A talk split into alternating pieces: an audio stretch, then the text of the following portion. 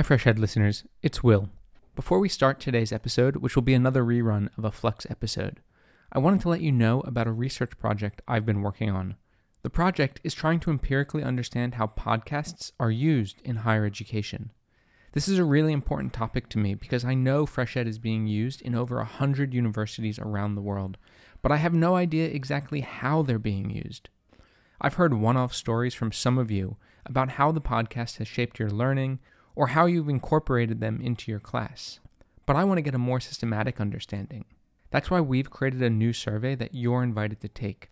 It only takes about 15 minutes. You can find it at freshedpodcast.com slash survey or in the show notes. Okay, now on with today's rerun.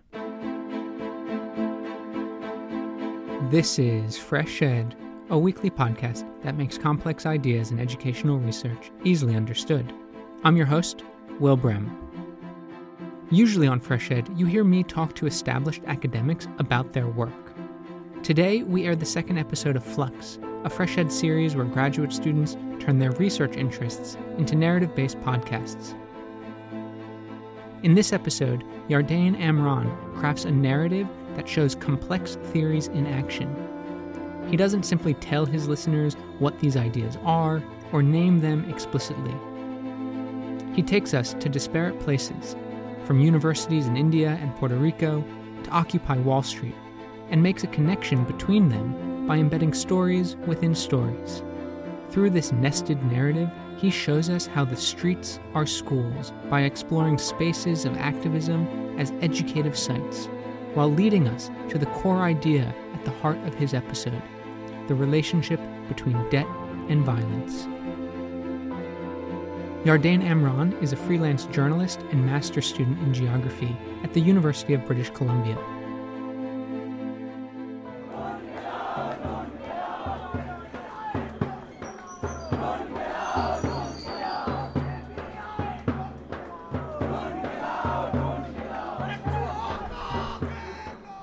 One night in October 2016, a student was attacked by a mob of his peers in his dorm at Jawaharlal Nehru University in New Delhi. At some point the next morning, he disappeared, never to be seen again. His name was is Najib Ahmed.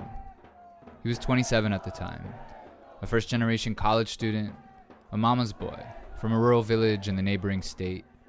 By all accounts, shy and still trying to settle in and make friends. Also, Muslim. And many of his peers suspected he'd been targeted deliberately, especially, and for no other reason other than because he was Muslim. Protests like this one erupted across the country. Where is Najib became a bitter slogan of a movement. That Najib was beaten up by a group of uh, la- large number of people, of whom there are multiple witnesses of who went and deposed, and the way he was beaten up the previous night, and uh, the fact that he disappeared the next morning. These two are not unconnected events. And from the first day onwards, I mean, if one uh, just listens to those people who were present on that day, uh, the lines on which uh, he was being abused while he was being beaten up, uh, talking about how he's a Muslim. There is this one thing that is sort of used as an abuse by uh, people in the RSS against Muslims. I mean, uh, in Hindi, they keep, keep saying katua hai, katua hai, which translates into the circumcised one, which is what they call the Muslims. Uh, that's what they were saying. They were saying that we will send you to 72 virgins, which is okay, well, uh, which is what is said that in heaven there would be 72 virgins for you. So basically, we are going to kill you. And then they, in front of everyone, they said that uh, they even told the warden there that you leave him for the night. We'll settle him uh, for the night. You don't need to intervene. And that's what they eventually did. They settled him. This is Umar Khalid. He's a PhD candidate at JNU, a prominent student activist, also Muslim. And at the start of 2016, he'd been arrested under a colonial era sedition law for allegedly chanting anti national slogans. He spent 10 days in jail and came out with a target on his head. I met him one evening in April 2017 in his bare bones dorm room. And when we spoke, Umar was intent on making it clear that Najib was no aberration. No, he was just the latest victim in a long line of state sponsored violence. See, in India, what's been unfolding over the past couple of years, ever since the new government uh, led by Narendra Modi as the Prime Minister came in 2014, uh, headed by the Hindu Nationalist Party, Bharatiya Janata Party, uh, what has unfolded is a series of attacks On the one hand, these attacks have targeted land and labor, Umar said.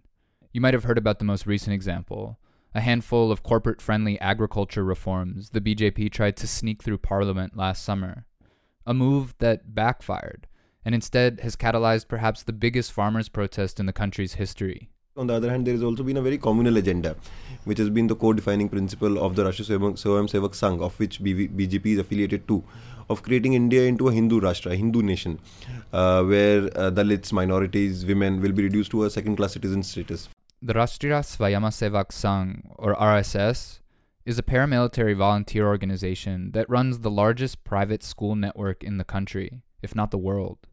Some 12,000 schools teach some 3.5 million students a curriculum rooted in an ideology of racial purity inspired only half abashedly by the Nazis. So these kind of campaigns started. Alongside that, what also started was an attack, a very concerted attack on universities. And this attack was also because this government has also a very distinct project for higher education in India. Uh, I mean, at one level, there is an entire market uh, where this government would want to just sell off higher education too. Uh, about a couple of years back, Narendra Modi went to the WTO meet and actually made education into a tradable commodity. We'll come back to this privatization project and the protest movement it sparked in a bit. At another level, because this is a very ideologically motivated government which follows the ideology of the Rashtriya Swayamsevak Sangh, the RSS, uh, as I said, whose core defining principle is to convert India into a Hindu nation, a Hindu Rashtra as they call it. Uh, they also realize that uh, they have to control young minds, and this is where young minds think and they do research and they uh, uh, are going to write books and write uh, opinion pieces which are going to shape opinions in the future. So it's very important to, to capture this space and to uh, one thing that's very synonymous with BJP governments whenever it comes to power, it uh, goes about saffronizing education. It goes about rewriting history books. Saffron is the sacred color of Hinduism. It goes about see, uh, severely expunging certain texts and certain readings from uh, syllabus that is taught in schools and colleges and universities as to what can be taught and what cannot be taught. To push through this agenda of their of to convert India into Hindu Rashtra.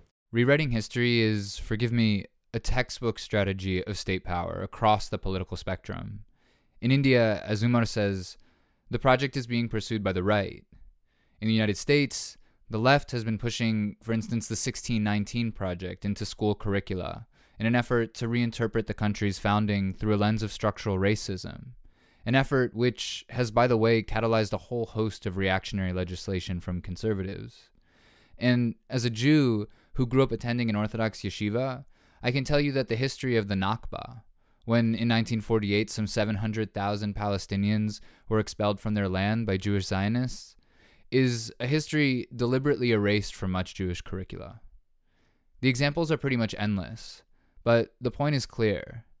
Education is deeply politicized, from how history is remembered to understanding education as a tradable good. And this politicization is not just the stuff of conversation. It has real world, uneven consequences. Umar's point, as I hear it, is that to understand Najib's disappearance, to accurately analyze how second class citizens are made, to grasp what has happened to education over the past half century, we have to connect the racial project to the economic project, the ideological violence to the physical violence. Uh, I remember the night that I met uh, Najib's mother, the, uh, the day after he disappeared. Uh, she was uh, in tears, she was uncontrollable, and she was repeatedly saying one thing that I told him not to go to JNU. I told him not to go to JNU. It's not safe for Muslims to study in JNU. And the day I find my son back, I'm not going to. I'm not. I'm going to make sure that he does not pursue his studies here because I'm concerned for his safety. Now you do that to one Najib, and you send a message to a lot of other people that there is a sense of insecurity amongst a sizable section of Muslim students that what happened to Najib might happen to us tomorrow, and nothing will be done the university administration will simply stay, will simply take its hands off. That's saying that we are not responsible. That is what the university administration told uh, Najib's family. That whatever happens in what in a, in any part of the university, that's not the university administration's responsibility. Contrast this with what they were saying back in February 2016. February 2016, what were the allegations against us? That we raised anti-national slogans. We raised slogans against the country. In the year-long investigation that followed, the government was unable to prove whether these slogans were actually said nor if they were, who actually said them. But these were still slogans. No one was harmed, no one was physically harmed. But still, the university administration acted so promptly that without giving us any time or any opportunity to defend itself, we were rusticated from the university within 24 hours. We were suspended and then rusticated from the university. Now, some student is being beaten up and he disappears in the university, and the university administration says that, well, whatever happens in some part of the university is not our responsibility. So, you can see how the university administration, the police, is being used by the ruling party today in the center to pursue its agenda within uh, the university spaces uh, which is a very exclusionary agenda, which is a very discriminatory agenda, and they're trying to sort of shoot many birds with the same uh, shot uh, to sort of sell over our universities, impose their Brahmanical worldview in universities, saffronize university campuses, and to ensure that there is no voice of dissent. I left the interview with Umar shaken. I spent months on campus, at protests outside the Central Bureau of Investigations, or CBI, at the High Court, at campus, and yet eventually the protests fizzled out. The CBI investigation concluded without charges. The Justice for Najib posters were papered over around campus. And I too gave up and tabled the story. Despite the fact that he went missing in broad daylight, to this day, what happened to Najib remains a secret. Those who might know something are understandably scared to speak out. Most believe he's dead. This is not another true crime story, though. In 2019, Modi won a second term with a loud democratic mandate. This predictably emboldened the BJP and its supporters. Last year, Umar was almost murdered by a Hindutva follower who tried to assassinate him outside the Indian Press Club. By a stroke of luck, the gun jammed. And then in February 2020, just as the pandemic was beginning, the government charged him with conspiracy to incite the Delhi riots, which left some dozens of Muslims and Hindus dead.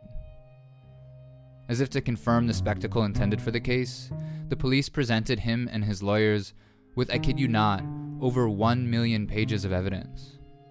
Umar turned 34 this month. September will mark a year behind bars.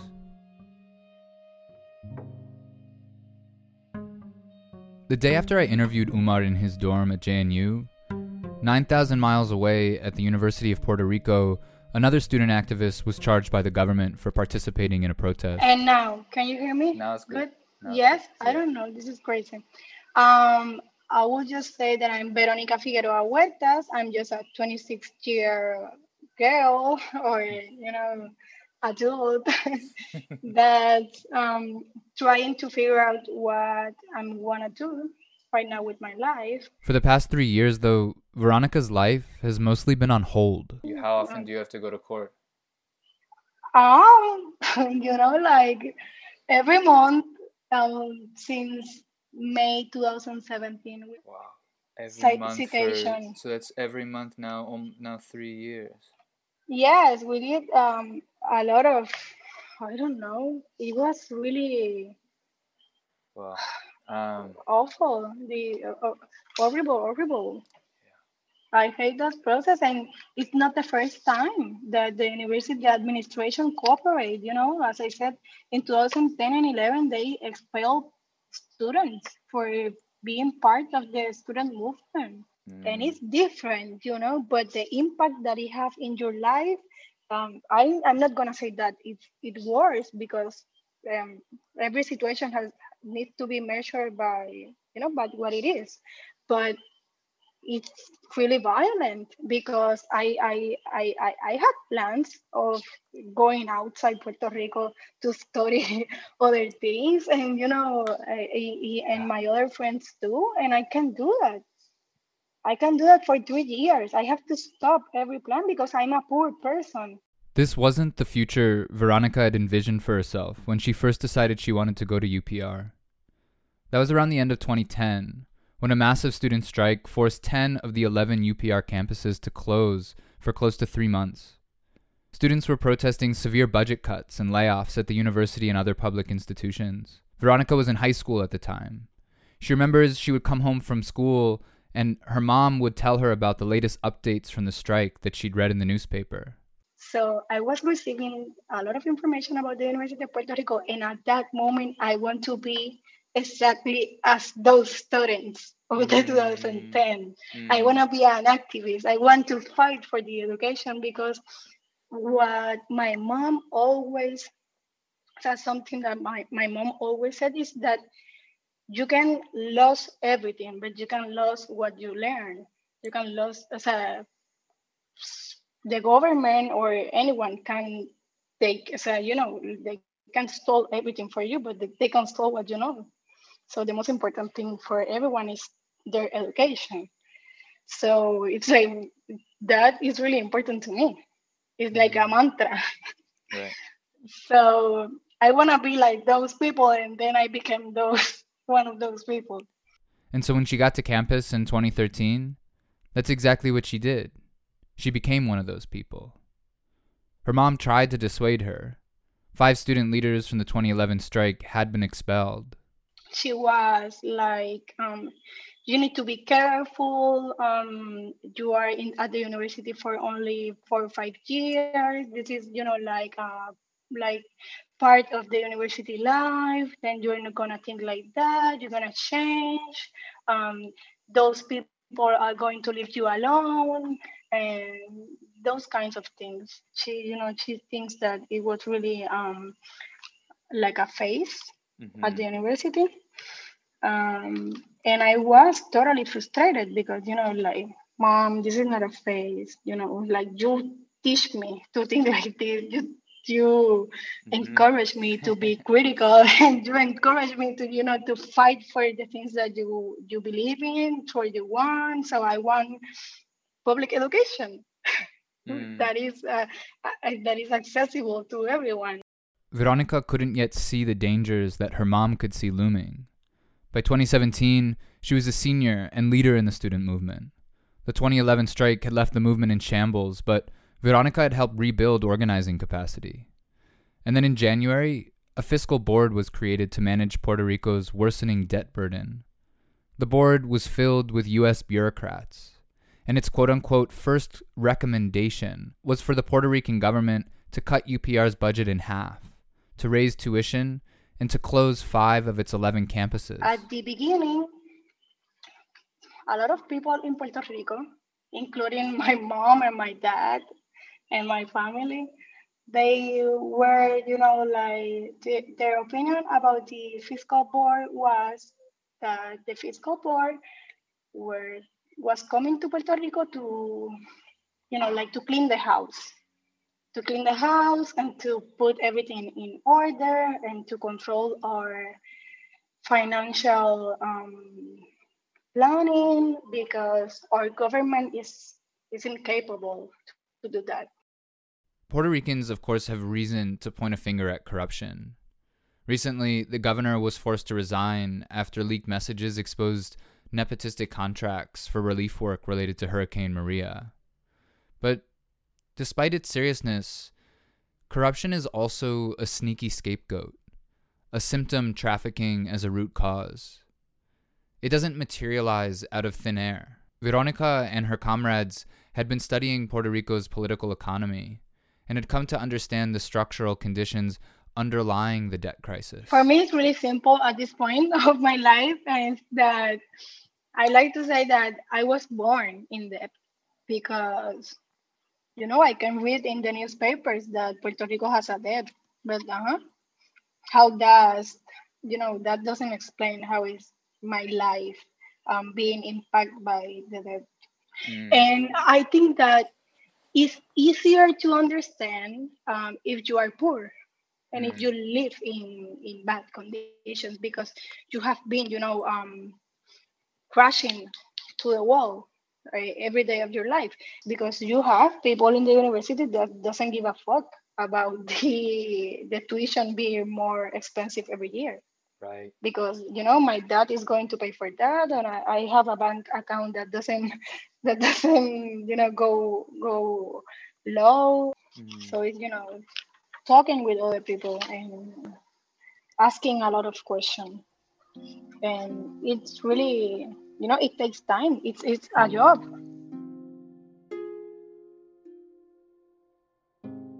I met Veronica through a webinar organized by the Debt Collective, an organization that was formed out of Occupy Wall Street. Hannah Appel, an activist and professor of anthropology at UCLA, is one of its co founders. And so we're all at this bar somewhere in New York. I'd really just gotten there and didn't know what was up. And David was like, oh, you know, I did this crazy thing the other day. Like we were down at Wall Street and you know, I don't know what's going to come of it and blah, blah, blah. So, talking about the very first days. And then, like, four days after we got together, Occupy Wall Street protesters were kettled on the Brooklyn Bridge and it just erupted all over the news media.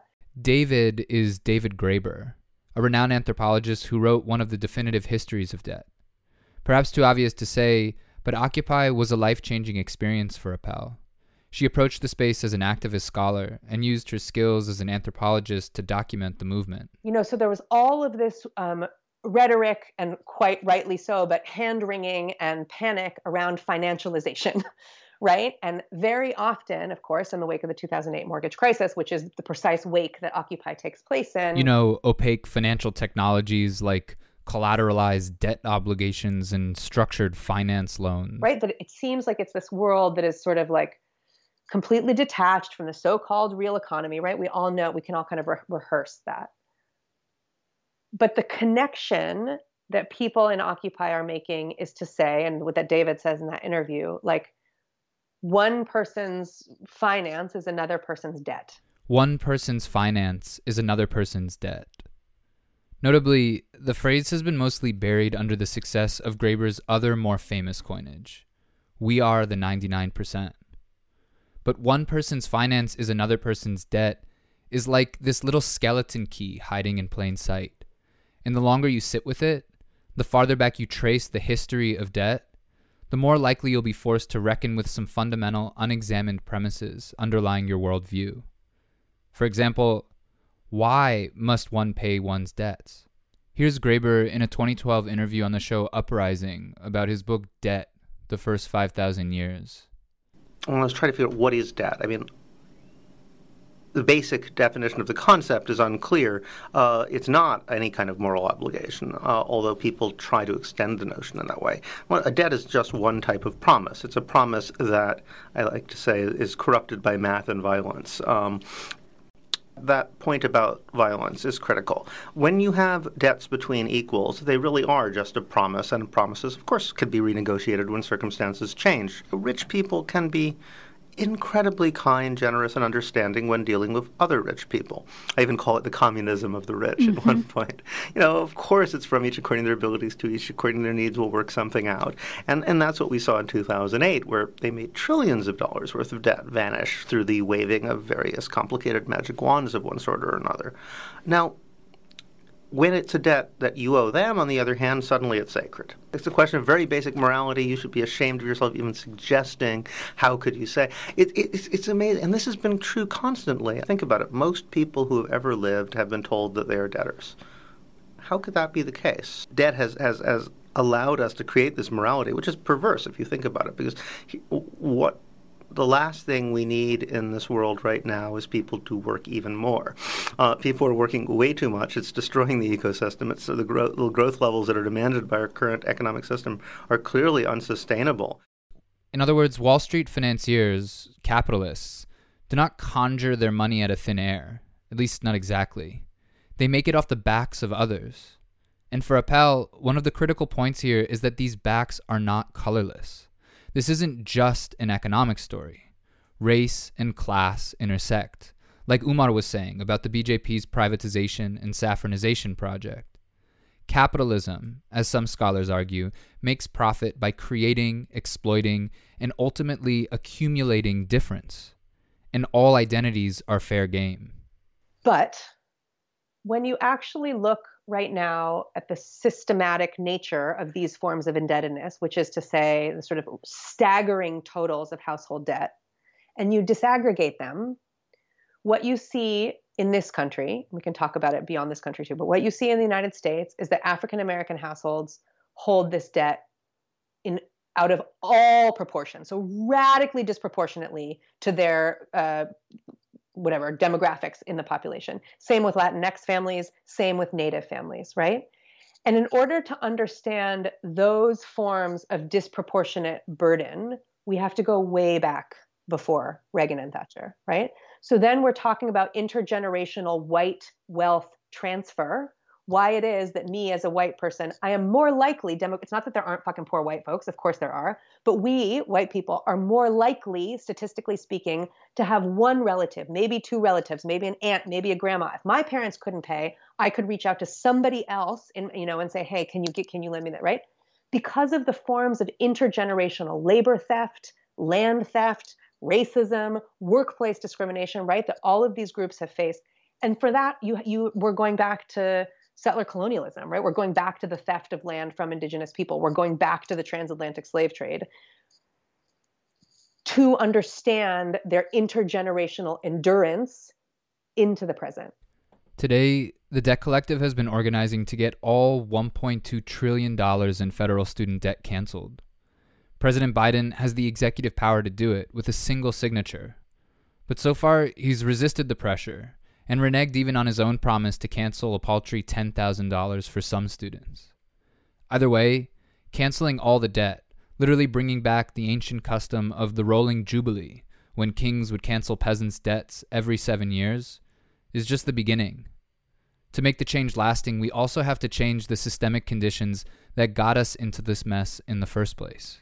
So if student debt is canceled, which I'm we are closer to it than we ever have been in this particular struggle, all of it, and there still is no such thing as public college anymore, what the fuck does it matter?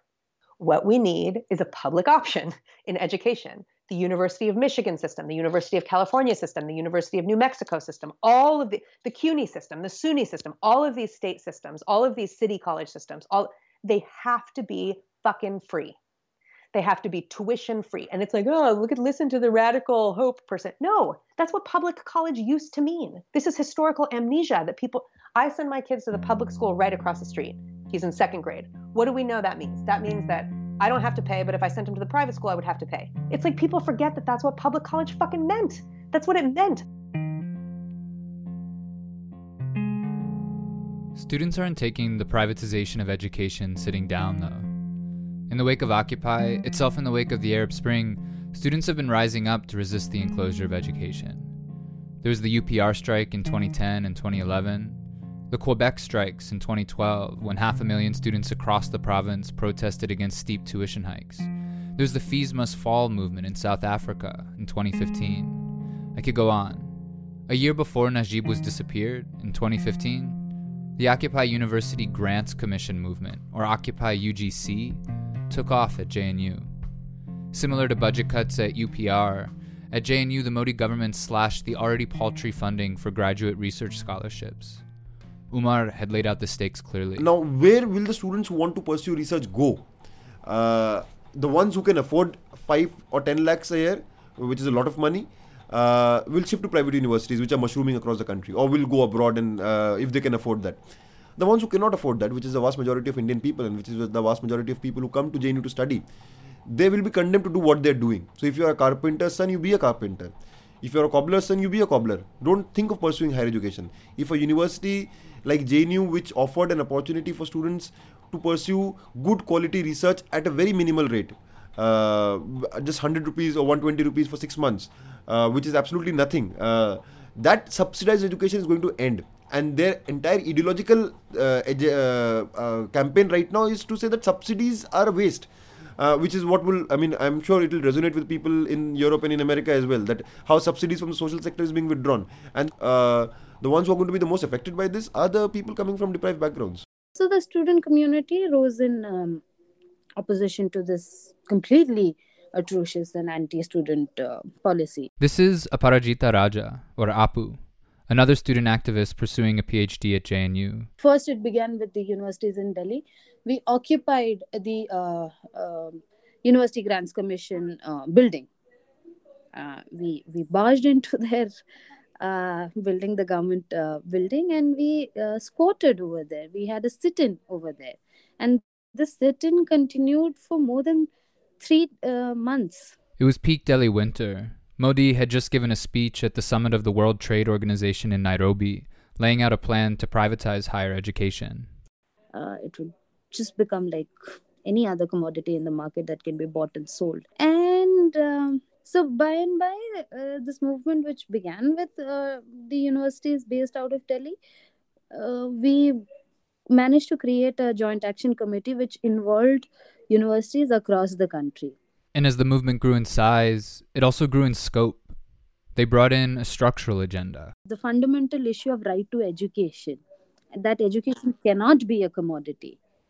And um, there has to be more ease in access to education. And we raised the question of how uh, education and access to education has a specific classist and casteist and a gendered uh, um, idea to it. And that has to be addressed and redressed. In other words, Apu, Umar, and their comrades saw the push to privatize education as not just a threat to some abstract ideal we've dubbed the right to education, the threat of limiting access, of installing a toll booth at the front gate, and entrenching a new normal built on loans and debt, is a violent act that perpetuates more violence.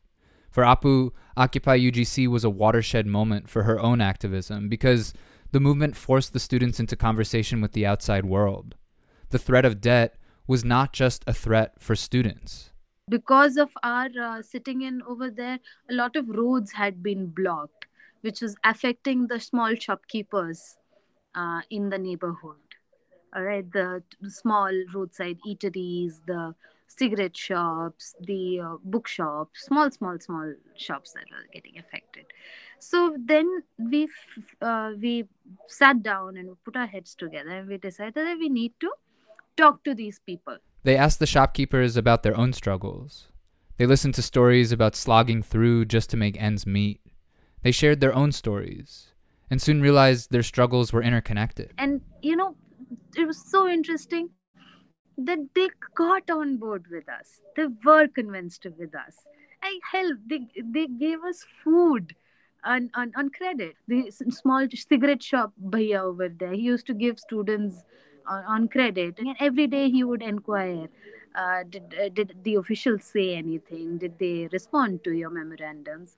So there was a constant, you know, dialogue. There was a bus stop outside the UGC office and Apu and a few fellow occupiers started riding for a few stops while people headed to and from work. We had a pamphlet uh, written and prepared, uh, which was addressed to the citizens of Delhi.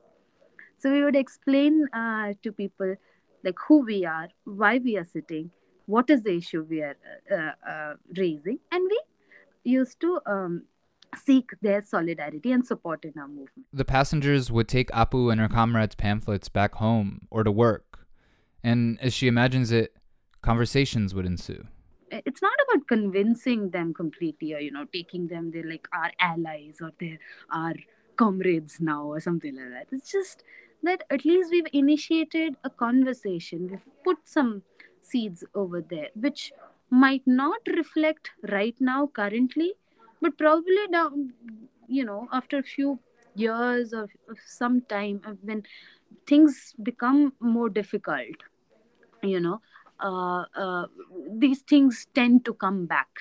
Eventually the indian government did back down from scrapping the fellowships altogether but it rejected all the students bigger demands. But um, the fact remains um, that despite all of that i find that movement to be a successful movement. Because a lot of people uh, gained first-hand experience of you know being part of a large collectivity which is articulating uh, for rights and uh, and political rights. And and that movement also generated a, a whole bunch of new activists people who have never been engaged in any form of organized politics but that moment, movement gave an opportunity for people you know to uh, to to uh, embrace the identity of an uh, activist in that sense. And and that has gone into uh, in a long way forward. So a lot of people who got initiated through this movement went back to their universities wherever they were studying and you know um, they uh, uh, um, organized their fellow students into student organizations and groups independent groups which then negotiated with the administration over there. And also this particular movement because we, we, it was it was a sit-in it was a long elongated movement of sit-in. This this also gave us opportunity to have conversations amongst us. Apu's experience reminded me of something Veronica said about her own experience during the 2017 occupation at UPR. The strike process um, gave the, you know, gave everyone the opportunity to take a pause from the things that you know being like they should be and to have you know like a tester when you go to Sephora or I don't know if you go Oh, to yeah. Yeah, yeah, to a restaurant and they can give you you know like a sample of 100%, the meat. So the strike give you that opportunity to to experience and to create um, different conditions of living because if it's the kind of strike that you you know stay in at the place at the campus in, in this case um, you are not at your home. If you are you know um, a trans person and you don't have the support of your family and you you are not in a secure place for you to be and the university is on strike uh, you can go to the strike at the university and you can stay in there for Right. for the time you know that the strike um, um stay on. And you can live um by yourself um you know like you can experience that kind of, of freedom. And it's really beautiful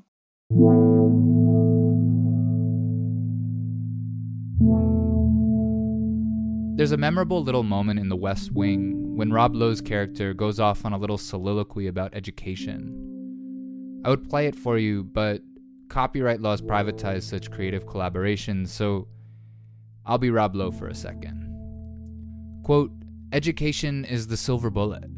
Education is everything. We don't need little changes, we need gigantic, monumental changes. Schools should be palaces. The competition for the best teachers should be fierce. They should be making six figure salaries. Schools should be incredibly expensive for government and absolutely free of charge for its citizens, just like national defense. That's my position. I just haven't figured out how to do it yet. End quote. This is many liberals' fantasy in a nutshell. Education as panacea, the solution to every societal problem that plagues us, from inequality to racism to gender discrimination to environmental exploitation. If the problem at the end of the day is population, as conversations I have sometimes boil down to, the solution, I'm told, at the end of the day, is education. But the absurdity of Sorkin's metaphor speaks to the delusion of the argument. Schools should not be palaces. We don't need more princes and princesses, more fancy things and football games. In fact, palaces are exactly what higher education has been. At least in the West, universities are by and large exclusive, expensive bubbles for the elite, these days filled with ever newer dorms and dining halls and gyms. If anything, schools should be streets, open, kinetic spaces of entangled communal action that can, as one scholar put it, burst the bounds of the lecture hall. And I don't mean the bullshit paper community, invoked by a legion of administrators and diversity, equity, and inclusion officers. And I also don't just mean teachers and students. I mean everyone.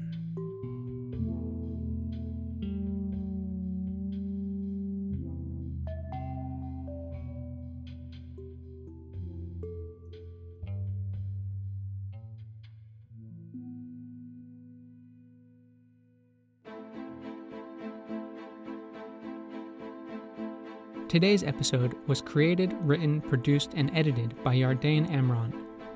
Johannah Fahey was the executive producer, and Brett Lashua and Will Brehm were the producers. Flux theme music was composed by Joseph Minadeo of Pattern Based Music. Full credits for today's episode can be found in the show notes at freshedpodcast.com.